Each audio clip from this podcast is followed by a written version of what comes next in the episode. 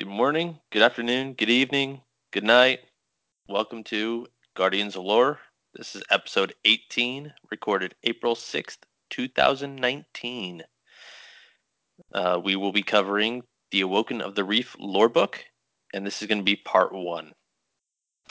I am your host for the evening, or afternoon at this point, because we are actually recording much earlier than normal.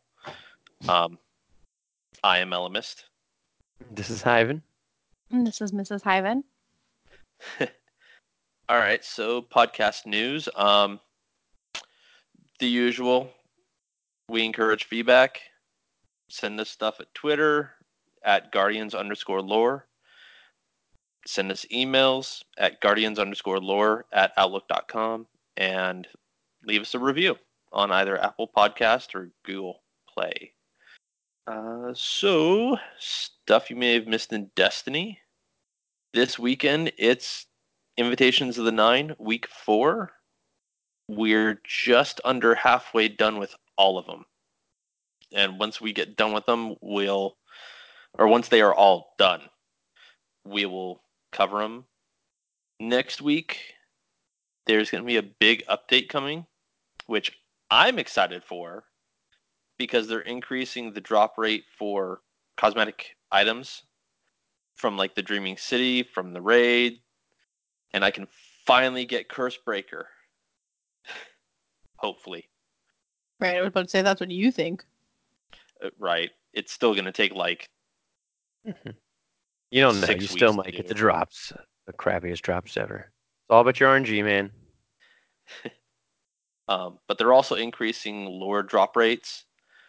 Uh, so if you're hunting, like, Awoken of the Reef or the Dreaming City lore books, um, I know that there's a few others that were mentioned in the, the This Week at Bungie, but I don't have them off the top of my head, and I didn't put them in the show notes, so we're not going to go into detail like that. Um, Ada is also going to be selling all of the weapon frames from now on. That's going to be awesome for me, at least, because I still need to actually grind out for perfect rolls. Yeah, I don't know if there's any weapons I specifically want, but it would just be nice to be able to get them if I so desire to go for, like, another pulse or a hand cannon. Maybe I can get that rampage kill clip hand cannon still. I- I'm thinking, like, I need a few different hammerheads. I do like the hammerhead. That is true. I could get mine's pretty good. I do use that thing a good bit for a, a good because uh, I didn't get the whatever twenty percent, twenty percent, twenty-one percent delirium. I haven't played enough gambit, so delirium. I'm using I'm using uh hammerhead. Yeah, well, like twenty-one percent delirium's good for ad control. It's yeah. All right, and also uh, there's gonna be something called Arc Week. Um. They were talking about how they're going to be doing updates to A R C subclasses, not the supers themselves, but other aspects of those subclass trees. So, like, bottom tree striker, they're tuning the uh, the melee duration and, and or the, the buff that you get from the melees and that kind of stuff. Um, There's also going to be the Thunderlord quest, which is going to be available from April ninth to April twenty-third. And we are finally getting the last four catalysts for Year one exotics. The Hard Light, the Suros Regime, the Rat King, and the Prospector. I'm looking forward to the Suros and the Rat King. They're awful names. Probably. Actually, Rat Kings sounded like it was, I forget... I mean, we don't know exactly what they are, but I want to say it had something to do with healing when you went invisible, which would be pretty insane. And yeah. Then Suros is also has to do with healing, which would be pretty awesome. I'm excited about the Prospector because I always liked the Prospector, and it's actually kind of powerful now. I want to say they buffed it a while back. It's a pretty cool, fun grenade launcher. No, I don't the think they buffed it. Prospector makes me think of Toy Story. The... I think they changed Toy Story too. The uh, something about it though a while back. Either way, well, like, I, don't, I don't think they buffed the Prospector itself. I think they buffed the archetype. Yeah, I like, think that's what it was. Grenade, grenade launchers. launchers. And, yeah. Yeah. Uh, all right. So, moving on. Brief intro to the topic. this is going to be a continuation of the Mara Senna, which we covered in the last four episodes. So if you missed those, go listen to them. And this itself will be covered in four episodes because it's a long book at twenty-three entries. Yeah. Yeah, the whole story of like the Awoken is in two books that are both like twenty-some entries each. So it's a lot to cover. We're about halfway done after finishing the Mara Senna. Well, and then this doesn't even actually cover the Dreaming City lore book or anything. So, I mean, they Forsaken threw a bunch of stuff with the Awoken at us. And it's awesome. And on that note, I think we're ready to jump in. Sounds good. All right. Revenge two. This should be the start of the book.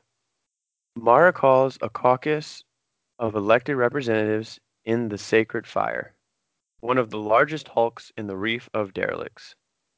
The fire was built to support habitat construction on Fort Vesta, where Mara hopes to one day anchor the entire flotilla and set down roots. But the hopeful, fearful faces before her make Mara afraid that it'll never happen. What if everyone runs off at the first hint of home? Having come so far across worlds and eons to see Earth again, how can she make them hold back now? We've found humanity, she tells them. We've found our ancestors. The cheer of triumph and wonder thrills her to the marrow. Most of these Awoken are distributary born, raised on myths of humanity and the Traveler. She has just opened the pages of their storybooks and conjured them to life. What remains of the human species lives in a single segment. She nods to Aldrin, who snaps his fingers for footage. His ship's holographic perspective plunges through fluffy strata of clouds and mist, out into clear air. A lucid vista, a perfect instant. The white mountains, the city, and the enormous shattered sphere that hangs above it. Freeze, Aldrin commands. That is the Traveler.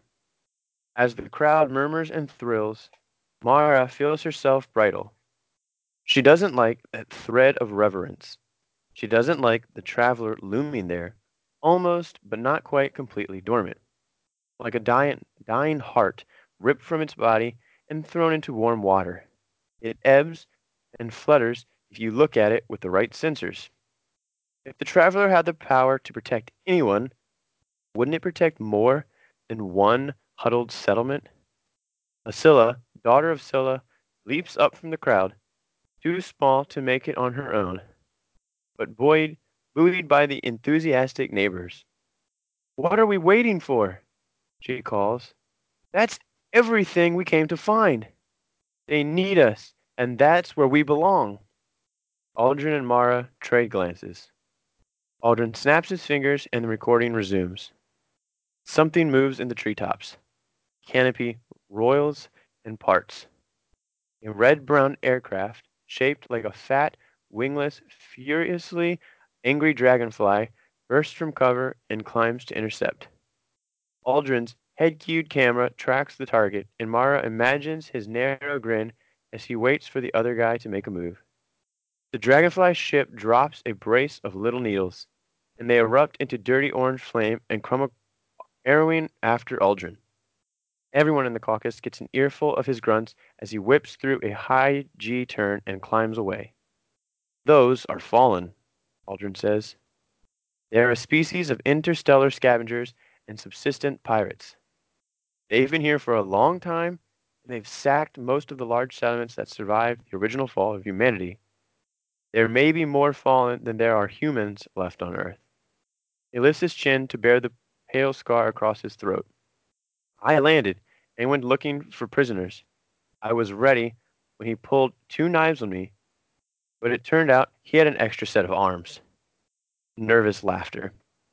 Worse, Mara adds, beckoning for panes of deep space, passive sensor data.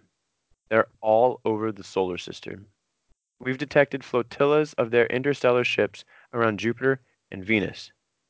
They don't go near Mars, but only because it's under occupation by another alien species. Mercury is, well, you can go see for yourself. Gasps of horror at the clockwork cinder, all that remains of the legendary garden world. We believe this may be the work of the Vex, machine species listed in Shipspire's Threat Index. Ascilla, famed historian, puts voice to the plea in the crowd. So they need our help, don't they? We have to go to them. Our ships, our technology. We could make all the difference. No, Mara collapses the projected image between her hands. She stayed up late wrestling with this dilemma, which kept her from wrestling with Sjur. It was a choice she had to make alone. We can't reveal our, ex- our existence, lest the Fallen track us down. We need more information. Our focus must remain on securing this derelict reef, bootstrapping industry and a population, and scouting out the solar system. Mara, with all my respect, all my genuine gratitude for bringing us here, Ascilla sighs. Who died and made you queen? Mara says nothing, but she thinks. Everyone, Ascilla. All of us died and made me queen. Um, so we kind of pick up where we left off with Mara Senna. Uh, we see that they made it out. They've made it to Earth. Um, and they're kind of just doing recon before they go in because they understand that it's been a while. And they have absolutely no idea what the heck is going on down there. Basically um, not quite at Earth. They're at Vesta four. They're basically in the Reef, which is what we know yeah. them to occupy now. Like, they're close enough to be, like, figuring out what's going on. Um, and then they kind of do a little bit of a breakdown of um, some of the other species that are there, uh, which is interesting. Um, because as it states that most of them that are with them are actually distributary born. So they are all seeing this for the first time, have only heard maybe stories of these species or of Earth. Um, so they're getting more of a first-hand look. Yeah. Um, that basically kind of covers it. We see that there's some disagreement. They basically are saying, hey, hey we, we're here. They need help. Let's go help them. But for some reason, Mara at this time is trying to convince them that they... Well, not for some reason. It makes good reason. But she's trying to convince them that they need to wait and basically get themselves stationed and put together. Basically, they need a base of operations because not only are there a ton of Fallen on Earth, there's Fallen all over the place, there's different races on all these other planets. So they're acknowledging... She's acknowledging that they're coming back to basically some bleak circumstances at this point. And even though they're going to help, they got to play their... Uh, play their cards yeah. smart. I mean, they have to protect yeah. themselves because otherwise, if they don't fortify and protect themselves and figure out what they're going into, they're going to be useless and just get wiped out themselves. Exactly. Yeah. Like, I don't feel like that's a difficult thing to grasp. Like, I don't understand why they didn't like that Mara was saying this. Maybe it was just because it was coming from her. Like, well, they just she is she's got the information. Yeah, but I'm just like, it's a pretty logical um well, thing, you know. I. I I think Ascilla is more just going with initial emotional reaction. Yeah. Like, oh, they're in trouble. We need to help. Yeah, and you got to remember that back in the Mara Senna, Mara got them all to go by hyping up they were going to save humanity. Yeah, and now they're there, and she's telling them, all right, now we got we got to stop. We can't just run in yeah. there and save them. And they're like, well, what are we here for? Aren't we here to save everyone here? We have the weapons. We have the technology. We have the numbers. And she's like, yes, but the ex- we need to understand the extent. So she's definitely yeah. being a good planner. She's being a good queen, even though, as they say, she may have got them there. But at this point, they're not recognizing her as their leader at this moment. I also wanted to touch on, it talks about um, Mars. She yep. doesn't specify who lives over there. Uh, yeah. Did oh, this the Cabal are on Mars. Yeah, did this lore book come out pre or post Red War? Post. Okay. So, I mean, like, we knew when it came out who they were, like, talking about and everything. Oh, well, that's from Destiny one. Very, very yeah, beginning that, of Destiny one, Destiny. We go to Mars and discover the Cabal. We stepped into a war with the Cabal on Mars. So let's get to taking out the command one by one. Oh, Red I War was the first we... time they ever made it to Earth. Oh, okay, okay, okay. They just had never been to Earth before. Red Correct. Okay, sorry, I, I had that backwards then. Gotcha, gotcha, gotcha. Okay. Yep, and then um, they even explained. I thought it was interesting that they have the Vex on record. Um, you know, we have. Right. We had heard. Well, like, it, there's it like. Makes mis- yeah. Go ahead. It it makes sense because the the records were in Shipspire. Ship like. They left Earth right before the collapse happened.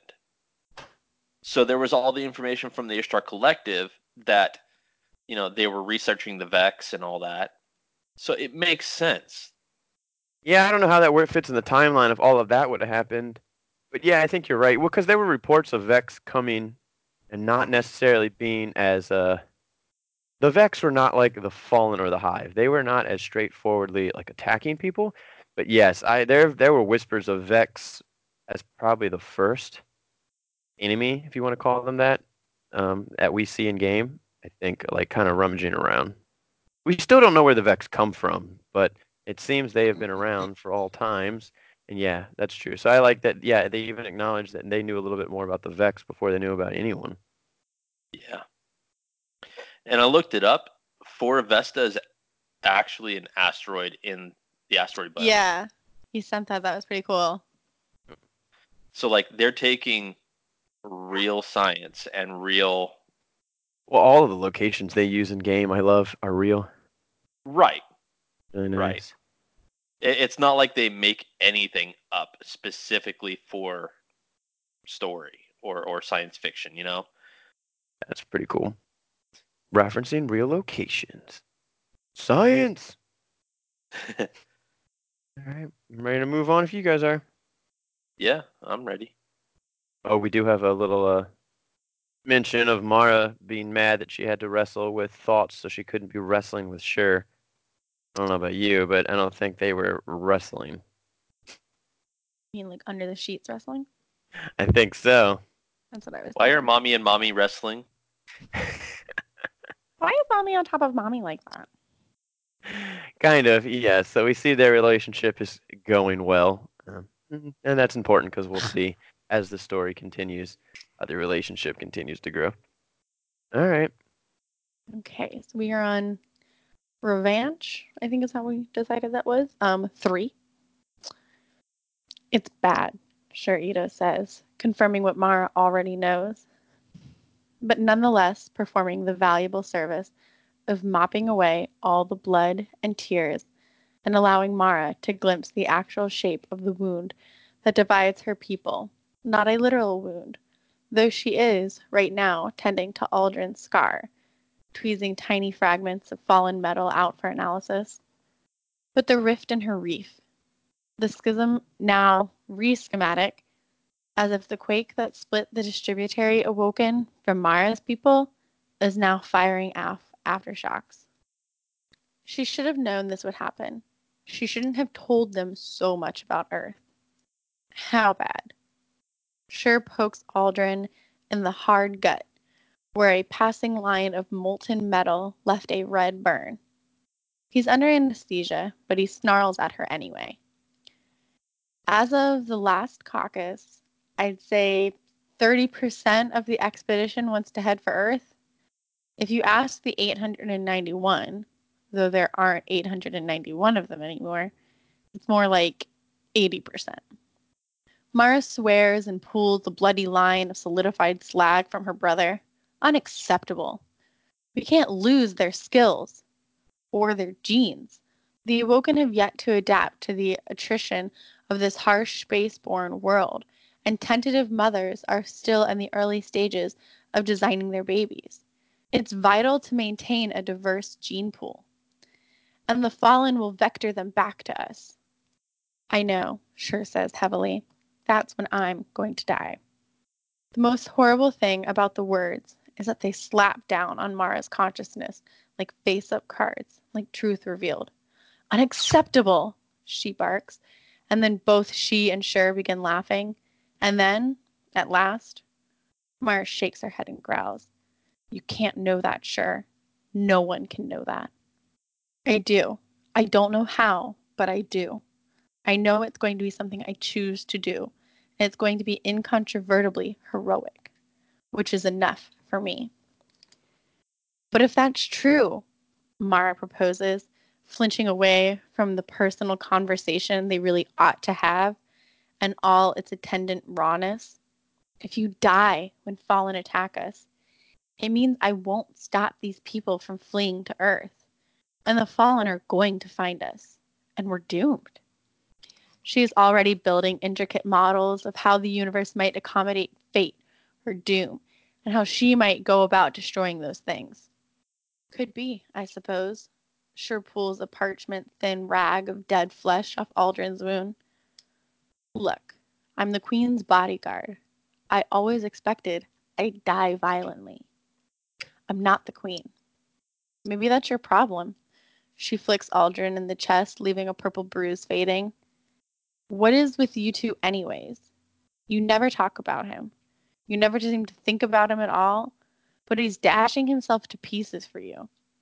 How do you live as his favorite and only sister for so many centuries and hardly even smile at him? Secrets, Mara thinks. You've got to have secrets from each other, so there's room for him to fill in the gaps with his own happy illusions. Two ships joined together rigidly will tear each other apart if they try to move. But a loose tether leaves room to maneuver and can be more quickly disengaged if necessary. That makes her think of Sjur's prophecy again. She sets the shrapnel down in the di- di- dis- dissection. Damn it. Dissection? Oh. Mm. Last week it was you, this week it's me. It's all good. It's all good. She sets the shrapnel down in the dissection dish, very gently. You won't die. I won't allow it. I think this showcases Mara and Sjur's relationship real well. Like, they've grown very attached to each other, almost to the point that, like, it seems like they're actually in a romantic relationship. Oh, I would I would say so. Yeah, mommy and mommy.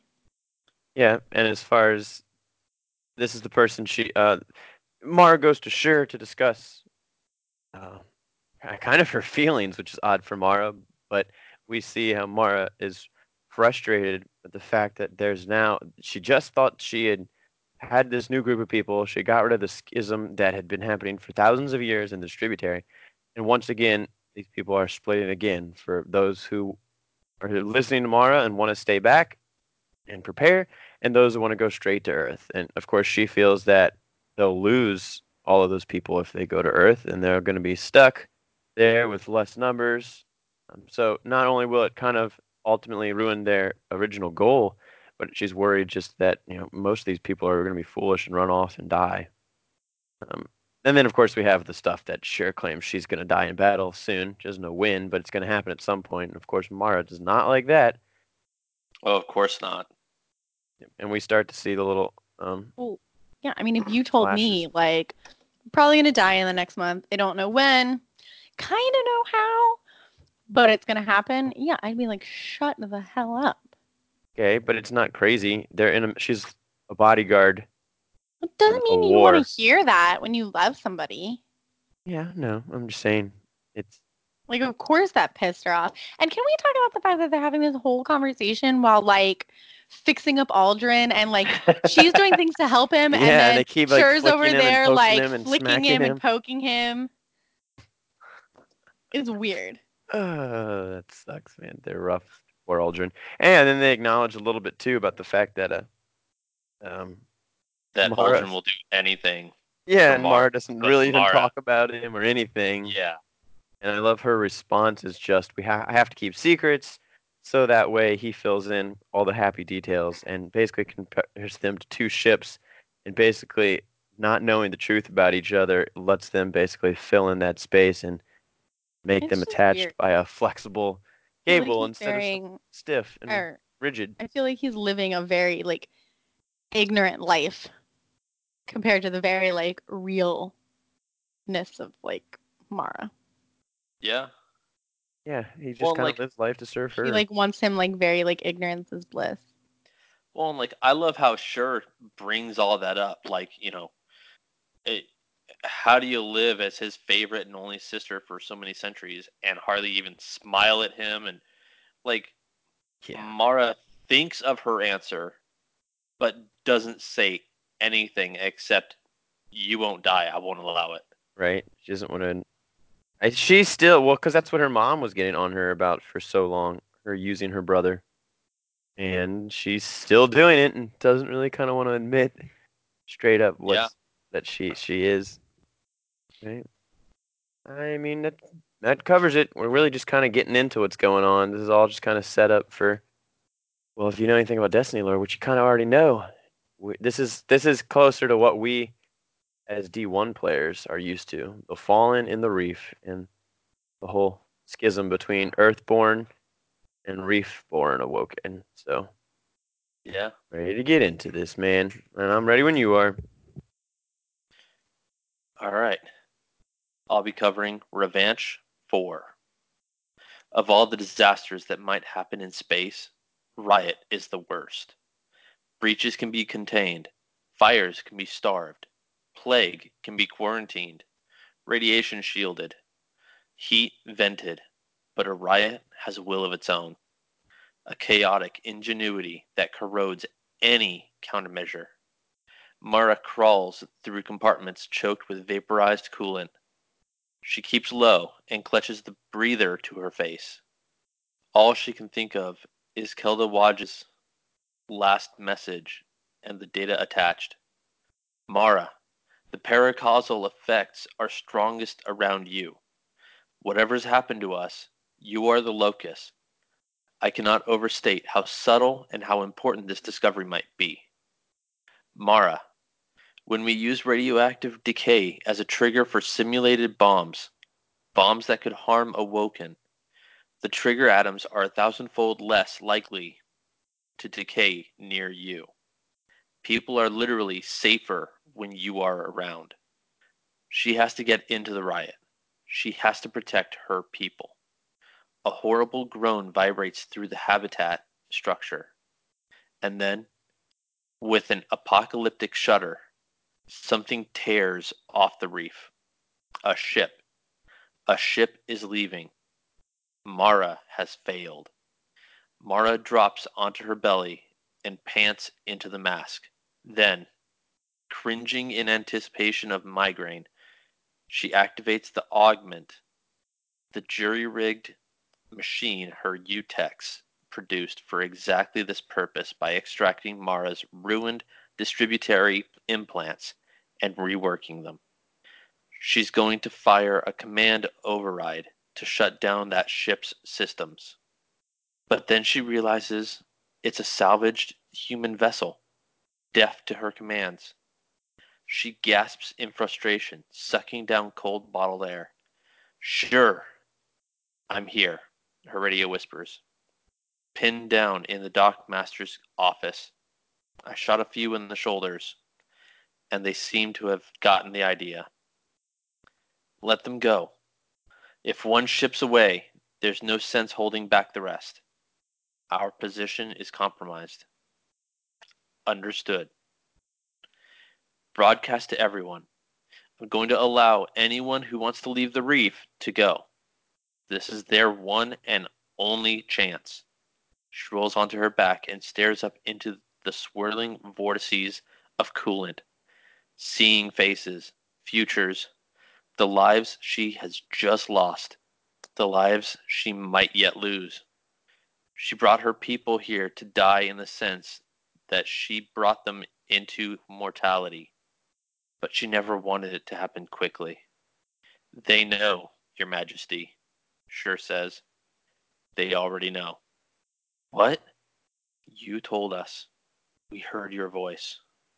All like gratitude in Sjur Eido's voice. "Mara, I heard you. You spoke to me." All right, so their schism is going into full-on riot. Basically, people fighting, I guess, over what they want to do, and people are trying to get to ships and run away, and there's groups trying to fight them off. We see one of the ship finally makes it that way. Mara has basically U-Tech in her head that is allowing her to control the ships. However, she can only control, of course, reef ships. Realizing this is a human salvage ship, once it's gone, she realizes that it's kind of already too late. There's already their position hidden in the reef would already have been compromised, and of course, the the their unity has also been compromised. So at this point, she basically just tells everyone, if anyone wants to leave, this is your one and only chance. Um, so we see that she wasn't able to, to control this group and keep them all together. Um, but we see, once again, the Awoken breaking into another two groups. Yeah, I like how at the beginning of the card it points out um, basically that riots are the worst. It talks about, you know, all different kinds of disasters that she would be able to contain um, or take care of. But it says that a riot has a will of its own. Um, yeah. It specifically says, I think that it says corrodes any countermeasure. Uh, so I think she kind of knew from the start that this was going to be an uphill battle that she probably wouldn't win. Yeah, because ship problems are easy. Even if it's a problem, you know how to fix it. But there is no fixing riots. People are uh, inherently unreliable in the sense that you really just can never be sure of what's going to happen next. So there's just chaos. Um, but yeah, we see that she gave them permission to, to go to Earth, to go help. Um, but she and at least some are still staying back. And then we have this information at the end. She goes to tell them all this, and then Sjur claims that basically everyone's already heard that. They're hearing like Mara's voices in their heads. Yeah, what did that? I'm that confused me just a hair. Can you go into that a little more? Um, no, no, not really. Just that Mara has some connection to all the Awoken. I think I mean, it might have. Didn't they like, used to have that ability? Like they could no. sync up somebody or everyone, and I, I think what may have happened was the U-Tech that she was using to control the uh, all the ships broadcast what she was saying. That's kind of what like, I was thinking too. I think this is them discovering how to use the U-Tech for like neurological areas, and basically this is how like her tech witches, or uh, that we later will see, came into existence. I think this was an accidental way for them to realize that they could use their mental. Basically, they got like they all turned in. They got superpowers, man. They have like telepathy and stuff. Certain ones, at least. Well, heck. Speaking of of superpowers, I mean, we we saw Kelda Wadj talking about how Mara has paracausal effects around her. Yeah, that I thought that I forgot. Yeah, that's pretty crazy too. So I don't know if we've ever really how much we've gone over paracausal. I think we thought of, talked about that with Guardians, but that's basically the effect. Cause and effect does not work on her. So you know, when I cut myself, I bleed. That's there's no getting around that. But paracausal is you basically so, can change how things end up. So it, breaking down the word, para means beyond, and causal means relating to or acting as a cause. So she, she has effects that are strongest around her that are beyond cause. Yep. So in the same way, Guardians repair calls on the fact that they don't die. They can just be raised again. They can defy death. In the same way, it's comparing Mara in some way to being paracausal. So, not that she actually like knows this, but it's just interesting that these this term is used um, to describe her. That for some reason she's just like inherently lucky, and things that should usually happen don't when Mara's around. So, once again, we see that Mara is special in some way. Absolutely. That's all I had for that one. Uh, yeah. Anything else? Nope. I'm ready for I'm five. Good. All right. So let's see what happens now. We got this this split, and it's going to continue discussing that in Revanche five. Thus, the Riven Awoken were riven again into Reefborn and Earthborn. Those who left went to scour the ruins for their lost for lost history and give some succor to their human cousins who still clung to a hostile world. The Awoken came onto these humans like Nephilim, armed with lost weapons, forgotten industry, and medicine. They were like omens of hope. They were often taken to be star-born colonists returned to the earth, which were not, after all, so far from the truth. All who looked on them saw that the night sky contained more than lurking doom. They bred true of each other and sometimes hybridized with humans, and in the course of centuries, many forgot the distributary and even the reef. However, there was always in their souls an itch, a vector pointing to a distant place in the asteroid belt, where their queen still dwelt. They've made a difference already, Sjur told Mara not long after their first Awoken made planetfall on Earth. They'll save so many lives with the provision of medicine, pure water, and construction supplies that even if they died by year's end, they would each yield ten or twenty humans. I know, Mara said with bitter pride. Let the people remember them as saints and paladins, and tell no one how many more they might have saved if they had only kept the faith. For she knew the precious value of each Awoken life. She knew how many she would have to spend, and mourned each soul wasted on a lesser purpose. On the day the Fallen struck, Mara was proclaimed queen. It happened swiftly, though after no little debate among the people, for everyone was afraid of a monarch who could speak to their thoughts. Yet they feared more to deny her power and sovereignty, where they had come between worlds in her name. To refuse her would be to refuse their choice. Awoken, she told them, for the first time in my life, I hesitated to reach for power, and now one in three of you are gone. I cannot deny what the cosmos has made of me any longer. I am your one and rightful queen. She knew she had been a fool to pretend to be a peer to the others. What was true of her brother was true of all Awoken. They needed secrets to marvel at, secrets that rhymed with the deep enigma of their souls. They could not follow what they fully understood. There would be a formal coronation later, in a place not yet built. Out of respect for that unhappened coronation, Mara did not at first wear a crown, and later she claimed as her diadem the ring of event horizon that surrounds the observable universe.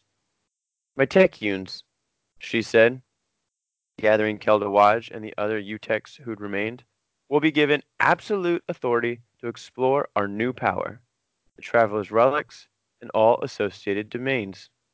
We are no longer in the realm of pure science. We require an order of mysteries and witches to tend to them. Not an hour later, a Fallen ketch threw off its stealth and began a deceleration burn toward Fort Vesta. The four armed predators had traced one of the earthward ships back through all its erratic course changes and to the reef. They came in search of the source of these blue apekin.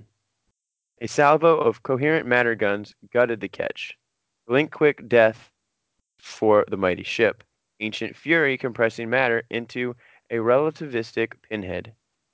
It was a waste of weapons that couldn't be recharged or reloaded, however, and the Baron in command had already scattered his skiffs like camouflaged seeds. The Fallen raiders came down all over the reef and cut their way inside. The Awoken, young to mortality, terrified of death, fled in fear. Mara, Aldrin, and Sjur Eido rallied as many as they could. Sjur fought in a powered combat shell, but Mara needed to be to be seen vulnerable, silver-haired and narrow-eyed, hurling herself at the enemy. She fought with pistol and dagger, and her brother moved like a wraith at her flank. Her people were ashamed of their timidity. No more were the Fallen scuttling alien predators. Now they were an indignity, an offense to regal privilege, to be met with a snarl and a rifle shot. The Awoken saw their desperation, how the stump-lived dregs stumbled forward, emaciated, how the Vandals cringed from battle as they peeled off wall panels, desperate for salvage to please their captains. Armored, Sjur Eido met the fallen Baron in zero-gravity combat above his spider tank and shot him dead. One adamant shaft through plate and throat. Ether hissed into vacuum. Sjur threw herself upon the spider tank that clung to the sacred fire's hull. Laughing in joy, she cut into the tank's barrel and threw a charge inside, knowing its next vengeful shot would be meant for the sacred fire's main habitat drum, and that she would die in the catastrophic misfire. The tank fired. The charge detonated. Sjur Eido was thrown clear, utterly unharmed. "That was where I should have died," she said in wonder, and in her mind was the smiling face of her queen. So a lot happened here. Very long card. Yeah. Next kind of the end probably... of an era card. All these sections yeah. are.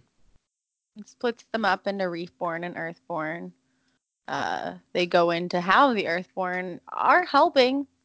Uh, however, you can see Mara's disappointment because she knows how much more help they could have been had only they been a little more patient. Um, but, you know, Sjur tries to kind of console her with the fact that, yeah, but, you know, there's still something. When it uh, says, she says this with bitter pride, so she's proudful that her yeah. people are helping, but a little sad because she thinks they probably could have helped more if they waited. Exactly, yeah. yeah. Um, then we go into her finally becoming queen. Finally. Um, and this it's only like, taken an entire book and four entries. I like right. that she even regrets, though. She says that, like, I have always wanted power, you know, up till now. I denied it because I thought that we didn't need a leader. And then she regrets it, realizing that if she had maybe just been queen at the very beginning, these Earthborn wouldn't have gone. They would have listened to her, exactly. Um, yeah. Because she gets it. It's almost like after having that conversation with Sjur, she kind of gets, like, oh, all of these people need what I've given to my brother. Yeah, all which it, it completely explains why Mara is so secretive today. Through yeah. once again, as, as we we talked about she before, feels like it's the best way to rule for her people. We see the change in Mara, and this kind of explains w- that she, you know, she went from ruling in the shadows to trying to just unite a group and let them rule themselves to realizing she needed to be queen, and that she couldn't be as straightforward. She needed a little bit of a mystery to, you know, to keep them kind of wondering and kind of guessing, and seeing her as that like regal figure, um, which I thought was kind of interesting because that's she's she's basically turned in turning into the queen as we know her. Yeah. I also of, find yeah, it um, interesting that she's like, I haven't had a rightful coronation, so I'm not going to wear a crown yet. Like, she's and very f- all about like order and purpose. Oh yeah, my f- thing is, you see, she doesn't wear a crown today, right? And that's because she decides that, I just lost it when I scrolled up, that basically the universe is her crown. Yeah. I, I oh, yes. Yeah, it says the, the ring of the like, event horizon that surrounds yeah. the observable universe. Yeah, exactly. That's pretty uh, intense. I was like, wow. She's kind of a baller. Yeah, she's like, yeah. And maybe Don't a little into her. herself. A little bit. She is definitely taking... that pride. And we see, once again, it talks about how these people are kind of, even the Earthborn are still linked to her. So we saw that thing about her being able to kind of contact everyone, that even the wreath, that, that kind of like link is still kind of a thing.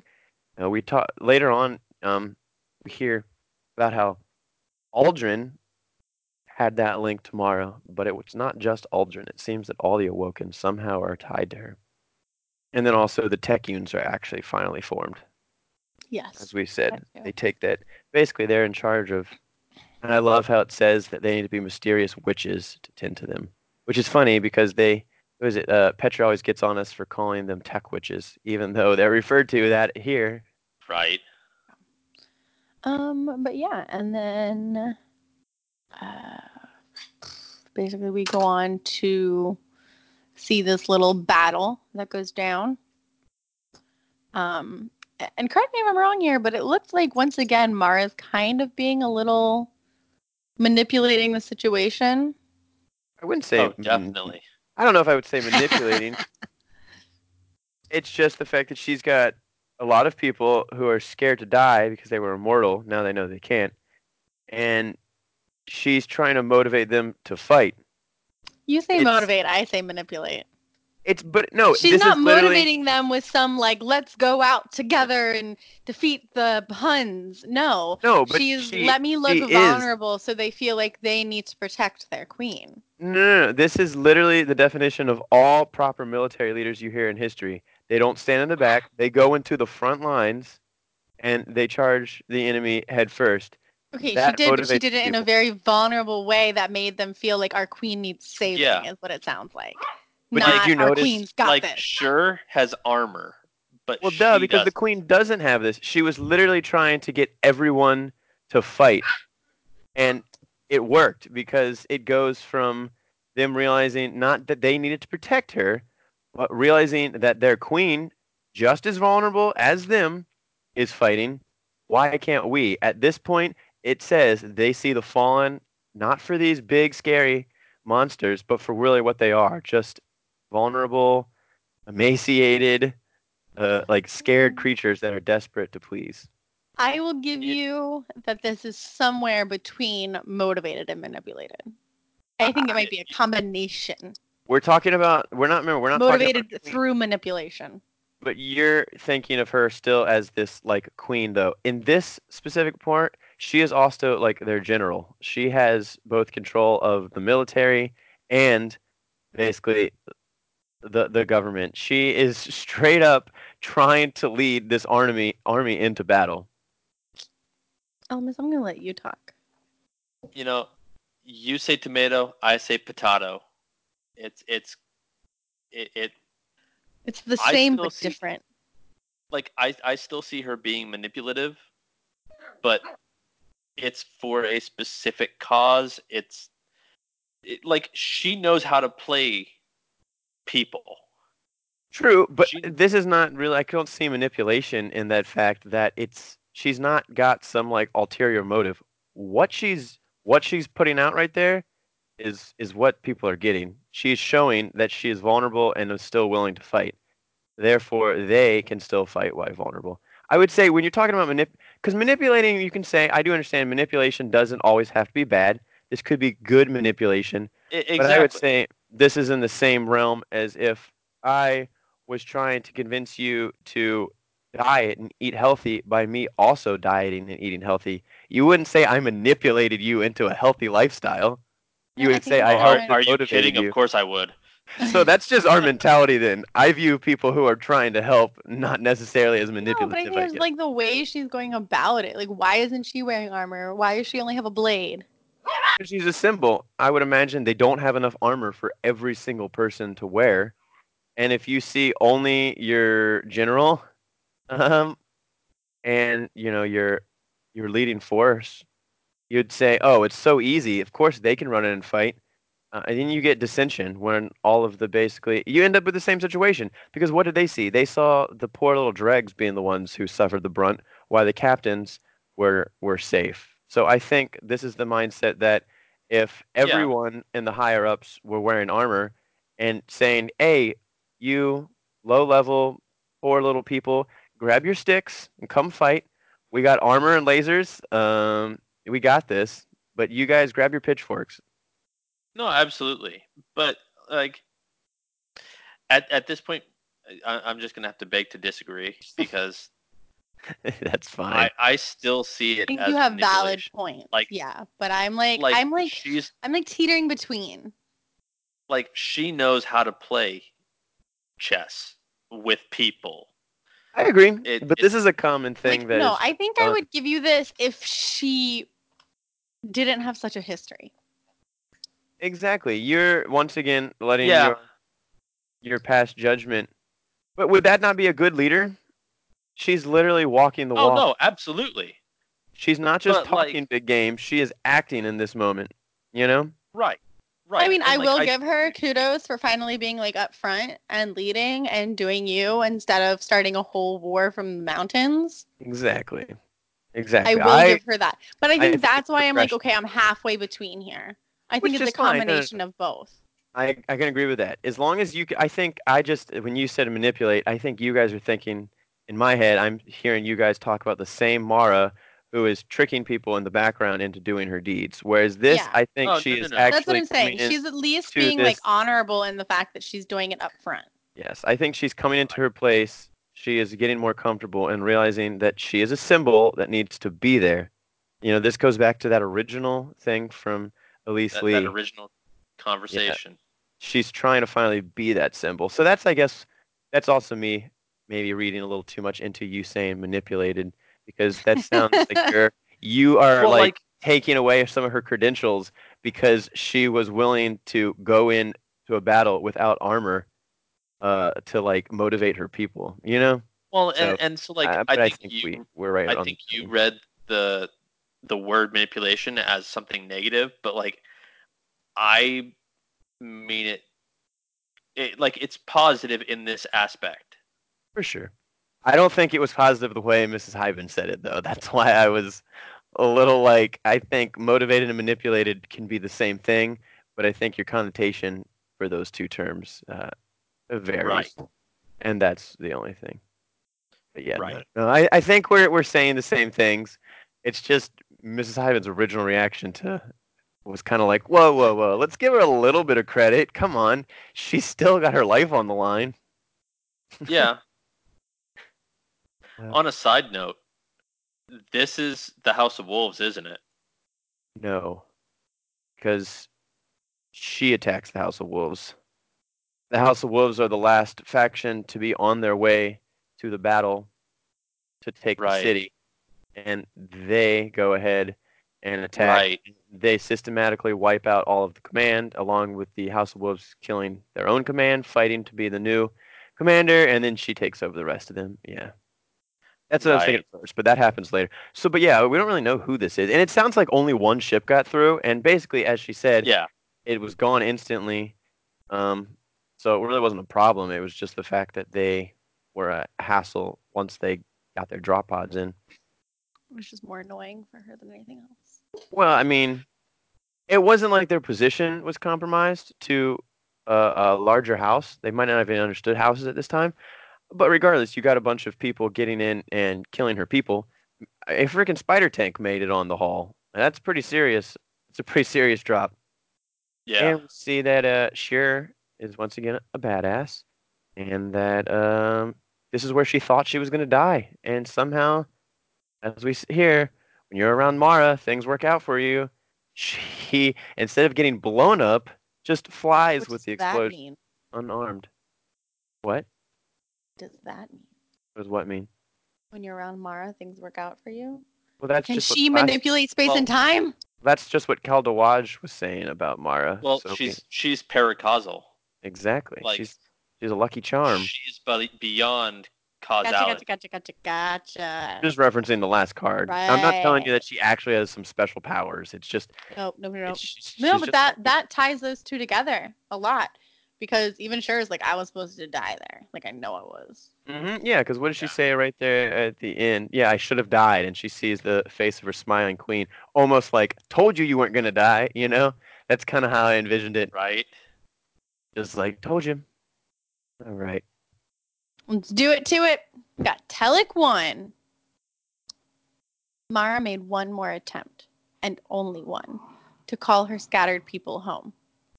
She had hoped the assault would convince them they had a responsibility to the reef, to come home and repair the damage they had caused. It went poorly. However, for though her tech witches were able to amplify her bond to her people, through the augments Kelda had developed, she was only one voice and a maelstrom. Her Awoken had sensitive antennae and the metaphysical sense and could not hear her plea through the clamor. Also, the communications engineer kept forgetting to call Mara Majesty or Queen. Good news, Aldrin told her with the grim delight he always showed after a debacle he had survived. Ilan and I went through the Fallen communications logs. Their Baron never transmitted our position to his Kel. He wanted the prize to himself. We remained secure. The Baron might have planted a time-delayed beacon, Mara warned him, Never underestimate these beings. They lived in the void longer than us. I already admire them, Aldrin confessed. They've lost so much. Some of them even ritually dismember themselves, Mara, to prove that they have the strength to grow back the missing limbs. I tell you that even if we are doomed to dwindle and go extinct, those fallen may outlive us. Mara made a dry note in her log that her brother had at last discovered his true people. For her part, Sjur Eido wandered about in a daze, filled with joy to be alive, and grief that she no longer knew the day when she would die. In you, all things are possible, she told Mara. I live because of you. When Mara saw her string her mighty bow, the limbs coiled behind her leg and around her opposite arm. She was glad beyond telling that Sjur had survived. In time, Mara appointed paladins to oversee her new military, as Elise Lee had done during the Theodicy War. She created talented starfarers as corsairs to scour the asteroid belt in utmost secrecy and to establish routes and caches that would support the covert mission, sorry, the covert motion of awoken ships. Most of all, she had charged her brother with the mission that occupied her thoughts. Brother, she said, never again can I allow my people to be divided. We must offer them more than shielding ice and cold habitat cylinders and the warrens of Vesta. We must make a culture, a thread that binds us all in pride and wonder at the mystery of ourselves. Nowhere does culture flourish better than in a city. Gather in one place, Aldrin warned her, and you make yourself a target. Mara had considered this and found an answer. Go forth and find me a power unknown to all the other powers of this world. Return it to me, and I shall make of it the cornerstone of my new city, where the awoken shall dream of all they have been and all that is yet to come.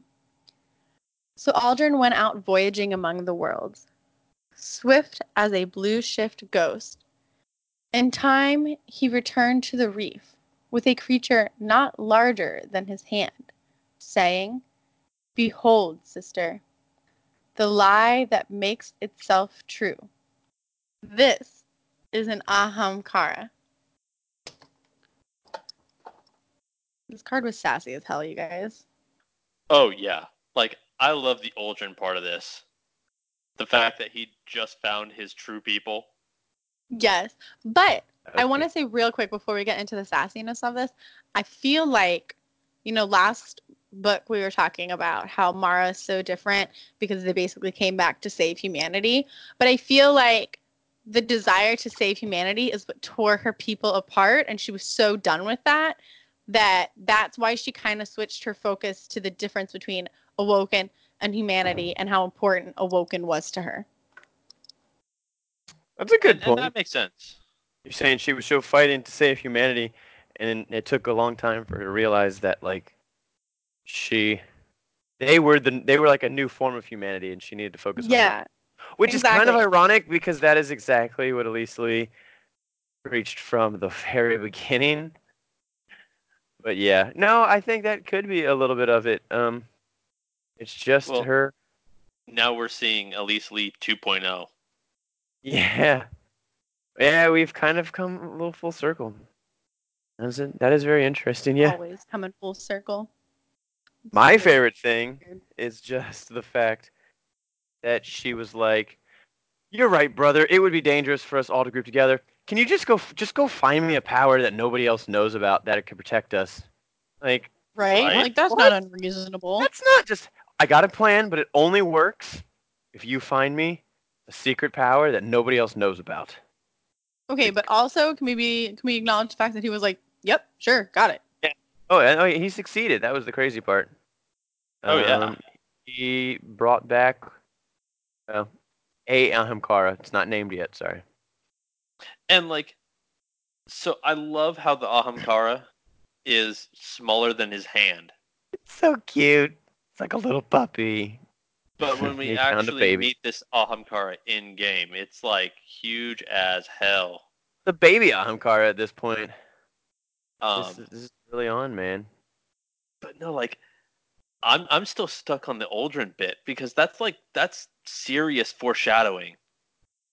That he admires the uh, Fallen, and yeah, right. Those are your people, yeah. And then we see later on he basically uses the Fallen, right? Like he became.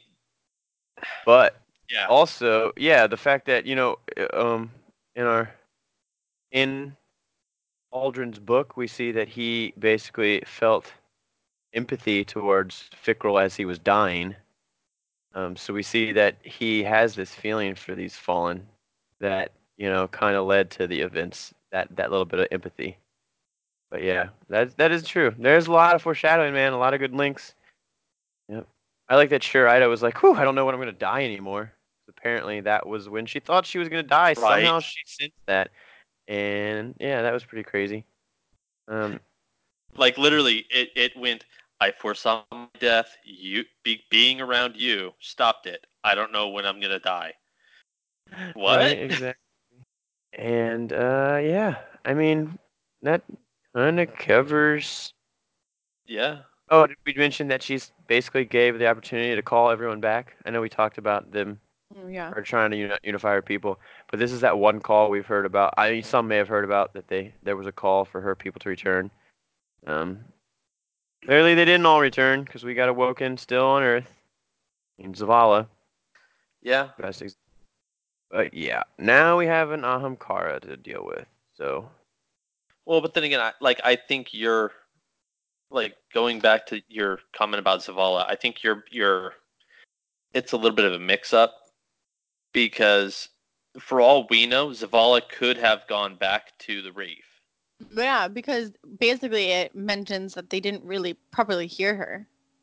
Yeah, but we've heard in other cards that she gave one call for her people to come back and they didn't all return.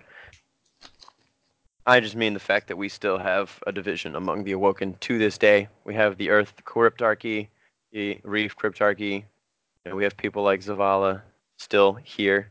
So that's what I mean. Yeah. Yeah, I mean, they couldn't have all gone yeah. back, or we wouldn't be able to choose Awoken as our... Exactly right. That's very true. Well, you still would, but yeah. Shut up, Elemis. My point was right. Well, I would... Hey, now Elemis is just wishing for... a You're just wishing for a time where if you pick Awoken, you have a completely different story growing up on the reef and right? having like, the reef instead of, instead of the Vanguard. Yeah. How cool would that be? We can hope. Just wait until I can be a Fallen Guardian. Mm-hmm. Why don't we oh, move man. on to the next card before you guys start spiraling into whatever that's going to do? All right. Well, we're on our last yeah, card. Yeah. Let's see how this whole uh, Ahamkara fares. Oh, wow. This is our last one. Uh... All right. Telek two. It was Mara alone who established a covenant with that young Ahamkara, which chose the used name Riven in honor of its host. It was Mara alone whose singular will and unity of purpose saved the Awoken from that which we now name the Anthem and Theme. For there was in Mara very little division between reality as is and reality as desired.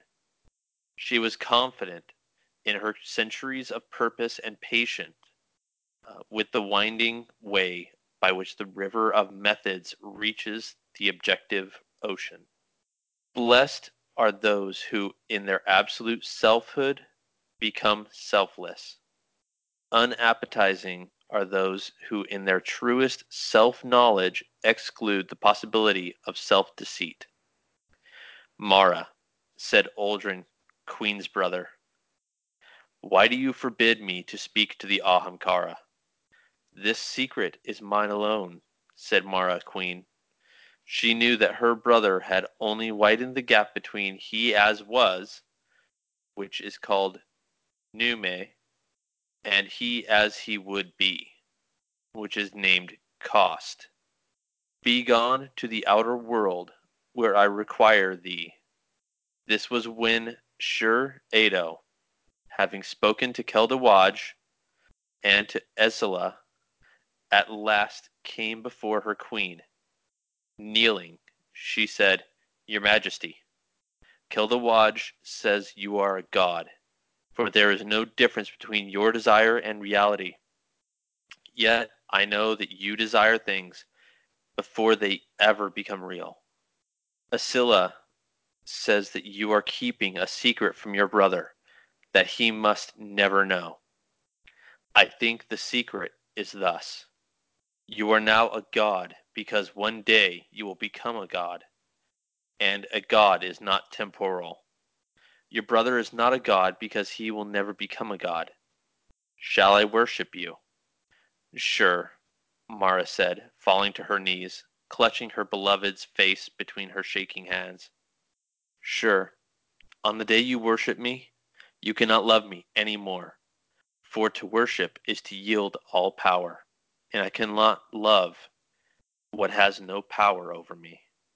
At this, the Ahamkara coiled around her neck, yawned, and showed its fangs, for there was a crevice between what was and what was wanted.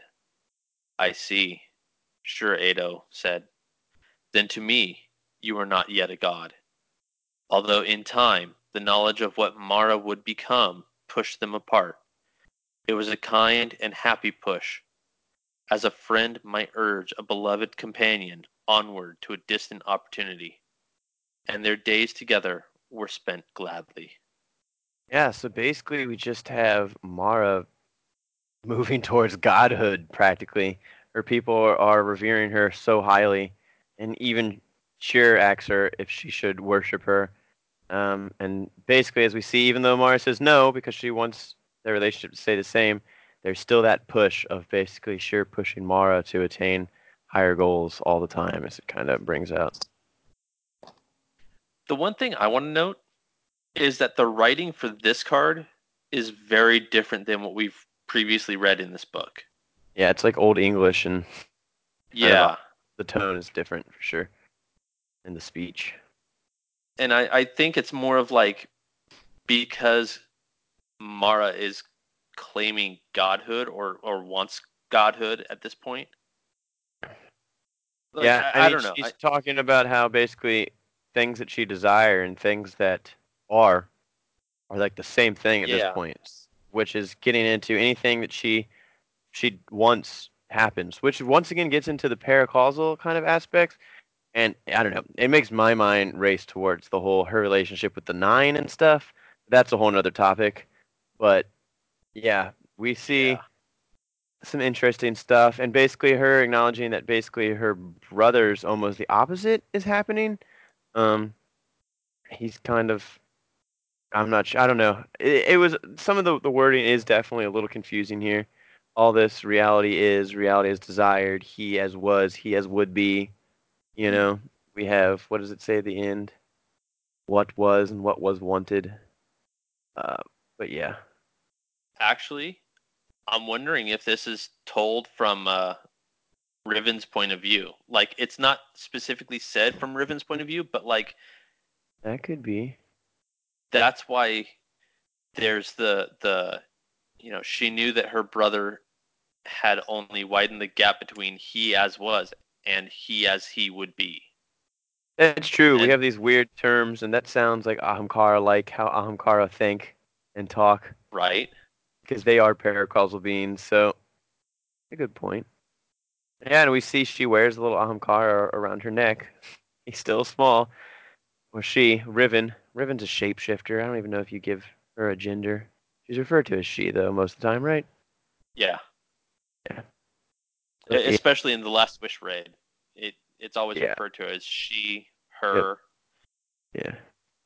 But, yeah, we see basically just, yeah. I mean, people are revering Mara as practically a god at this point. So we can only imagine how that power might go to her head. That's a little bit also why maybe she's like how she is. Missus Hyven, you got anything to add?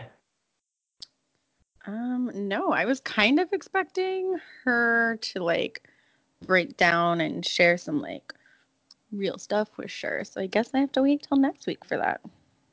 Yep, yep. The one thing before we wrap up that I want to point out is that, so this actually confirms that Mara and Sjur are in relationship. Mm-hmm. And no speculation. Well, and and at the very end, that last paragraph, they're going to be drawn apart. Um, although in time, the knowledge of what Mara would become pushed them apart. It was a kind and happy push. Yeah. So. Yeah, because Mara's practically begging. Well, yeah, sure, saying you are turning into something more powerful, and Mara's like, no, please don't. I don't want a relationship to change. And it's basically, she says, you know, that, you know, okay, fine. At this time, you are not a god, but, you know, in Sjur's mind, she can't be holding her, you know, loved one back. She has to push her on to her full potential. So yeah, that's kind of how I envision it. Leave me. You're just too good for me. I say that all the time. Like, why aren't you with me? You're so normal. I'm so weird. That's really. But it's fine. As I've gotten closer to him, you know, and we got married, I was like, oh, we never met. You're weird too. We're just different kinds of weird. There's that moment that you realize, oh, I'm the normal one? Whoa. Right. Nobody's so normal. Come on now. Doctor Seuss has the best quote about love. Hold on. I have to I have to share it. This will be my shout out. Well, let, let's go to shout outs then, since like we're it. already there. Yep. So, oh. my first shout out is to Lucas. Yes! Woo!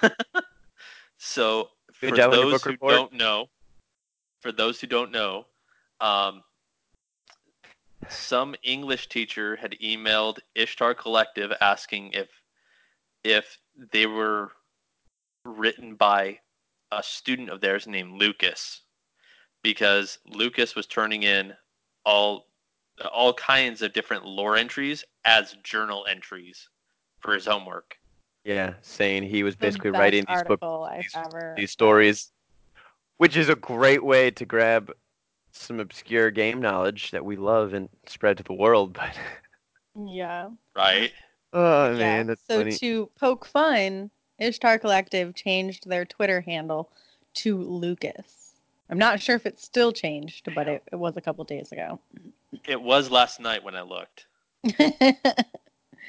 um, so, yeah, my first shout-out is to Lucas. Both the kid and the Twitter handle, right? Right. Absolutely. Like, if you're gonna plagiarize lore, maybe do one that isn't as awesome as Destiny and well-known. I know. I say continue it, man. Spread the Destiny knowledge. I don't think his teacher wants that. Um, yeah, he was just expressing his love for the story. Absolutely. Uh, and then my second shout-out is going to be to my co-hosts, because we started this at like three p.m. Eastern on Saturday. Normally we start this at like nine, ten three thirty. Yeah. No, three thirty in the morning is usually when we end. Uh, We've got so a nice like, little buttoned up uh, podcast today, you guys. Right? Like it's it's I'm going to do a little bit of editing tonight. I'm going to do the last bit of it tomorrow. It's it it's going to be awesome. Thanks for babysitting, right? Thank you. We normally don't start this until like nine, but I was like, oh snap, I don't even know when I'll be home. We don't want to be starting at midnight. Yeah. Jeez. Yeah, so I want to make my shout out for Missus Hyven for not making us record at midnight, and to Elemis for being free at three. Right. Oh, I was just sitting around. Uh, like, I finished watching Captain America Winter Soldier, and I, I was watching Teen Wolf, so I mean... Every time we're trying to record, we have to wait for Elemis to finish a Marvel movie. Last week, hey, you watched, hey, you were watching Thor last hey, week.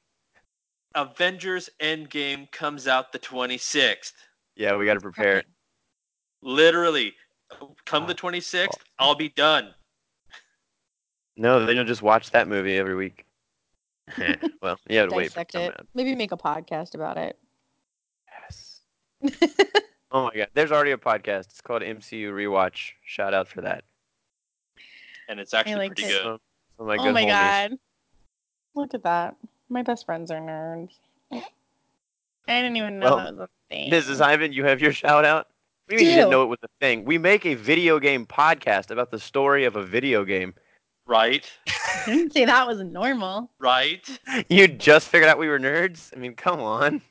No, I mean, I knew you were nerds. I'm saying I didn't know that the Marvel podcast was a thing. Oh, I mean, and like there's, there's several of them. Week. Yeah, I don't think she was on at that point. Oh, okay. Wasn't that? I'll give you. It was you right. and I talking while waiting guys. for her. Guys. Okay. All right, guys. Let me hear this shout out. Doctor Seuss in the house. My shout out is to Doctor Seuss. This is the best quote of all time in regards to love. I'm, I'm sure there are other great quotes. We are all a little weird, and life is a little weird. And when we find someone whose weirdness is compatible with ours, we join up with them and fall in mutual weirdness and call it love. I like that. My I haven't favorite. found that, though, but I, I like that. But I feel like the mutual weirdness is way more obtainable than, like, the rom-com soulmate things that oh, we yeah. grow up with. Mutual oh, weirdness, yeah. that can be attained, and that can be amazing. And oh, just yeah. another reason to love good old Doctor Seuss. Yeah. Absolutely. To That's Doctor Seuss. I used to write cards to Hyven when he would go out of town. On one side it would have a quote, and on one side it would be like my own handwriting. And that's how I found that quote. And that's been my all-time favorite. Indeed. All right. Well, yeah. we can watch the love blossom as we continue these cards. All right. And on that note, uh, just as a reminder to everybody, feel free to contact us. You know, on Twitter, we're at guardians underscore lore. Email, we're guardians underscore lore at outlook dot com. And you can review us as well. Like, do it, I, please. Yeah. You're the best. All right. Bum, bum, bum. Goodbye. Goodbye, guys. Oh my! Eventually, we'll figure that out. On my computer, I'm Goodbye. out. Callie just jumped on you. Mm. Ooh! Avoid legal snags by telling people they're being recorded. Thanks for that info, Skype. They just gave me a recommendation. Sure. Wait, wait, I'm being recorded. Skype, Skype yep, doesn't know sorry. we're in Virginia. You're in Virginia, recorded. Only one party needs to know they're being recorded. I'm pretty sure that's not how that works. But... yeah. Is. Yeah, audio. This is video recording. I think that's different. Oh, maybe.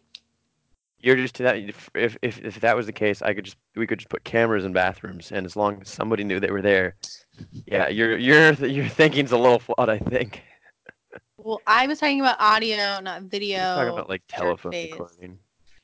Skype is covering their bases, man. Stop being such a jerk. You're frozen again. Okay, you don't need my. Thing we can start either way. Uh, how do I do this again? Wait, oh, hang on. I turned you on, dude. You got turned off. Uh, this should be the group right here. Coming back on, dude. Look, I'm still researching, so we can get started whenever you're ready. Yes, stop researching. I Take gotta a figure break. out this cooler so I you can order the damn thing. You have been researching literally every waking moment of your life for the last two Because I haven't had actual time. Weeks. I need consistent time. I'm always working or doing stuff. No, you researched all night last night. I didn't. I watched T V. All right, I'm ready when you guys are. I don't know what's up with my video. It keeps turning on and off. Oh, maybe it'll turn on for real this time. You're a loo hoo hoo hoo hoo hoo zer. Um, Damn it, newbie. Yeah. Anyway.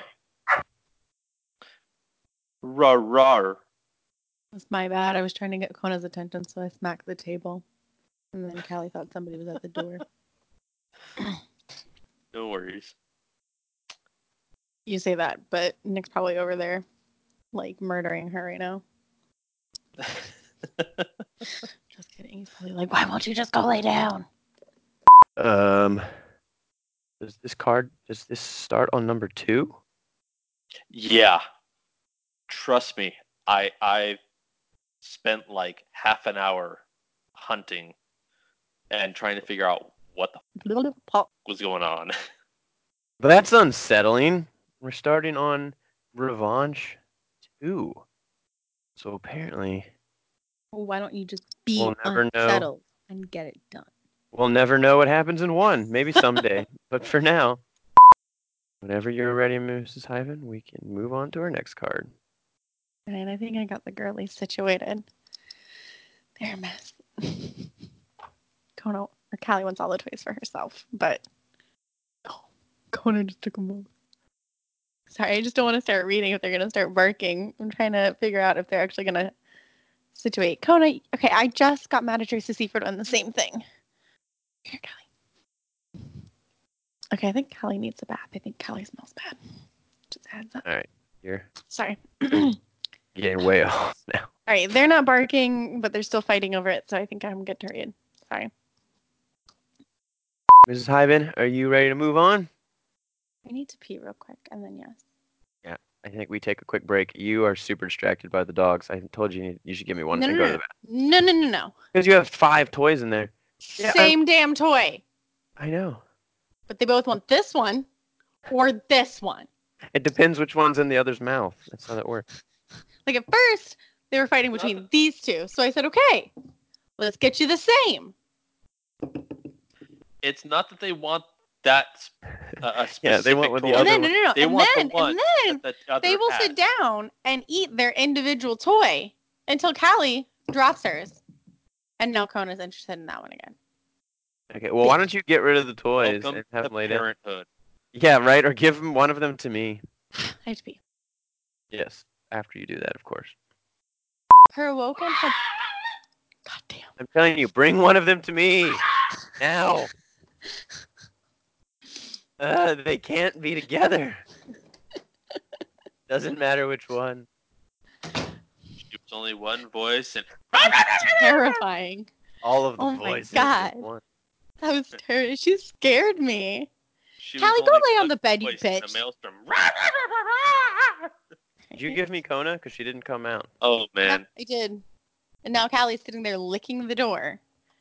Because she wants Kona. Alright. Okay. Well, yeah, you separated them. I mean, come on. Okay. For her part, sorry. I can't. This card is so damn witty. Okay. This is an Ahamkara. Sorry, Ahamkara. Gotta have that one right. Okay. Behold, sister, the lie that makes itself true. This is an Ahamkara. I don't know. Aham. Ahama? Aham. It's like a. Kara. Yeah, it's like Ahamkara. Okay, let me try that again. Ahamkara. This is an Ahamkara. Kara. Damn it! I'm sorry, I confused you. This is an Aham. No, now I want to say Kara. Ahamkara. Stay with me. Kara. Kara. Ahamkara. Ahamkara. Ahamkara. Carl. Shut up. Okay, doing this again. Sure. On the day you worship me, you cannot love me anymore. Uh, who whose cursor is that? Could you move it? Is that for or or? Okay. Curse you!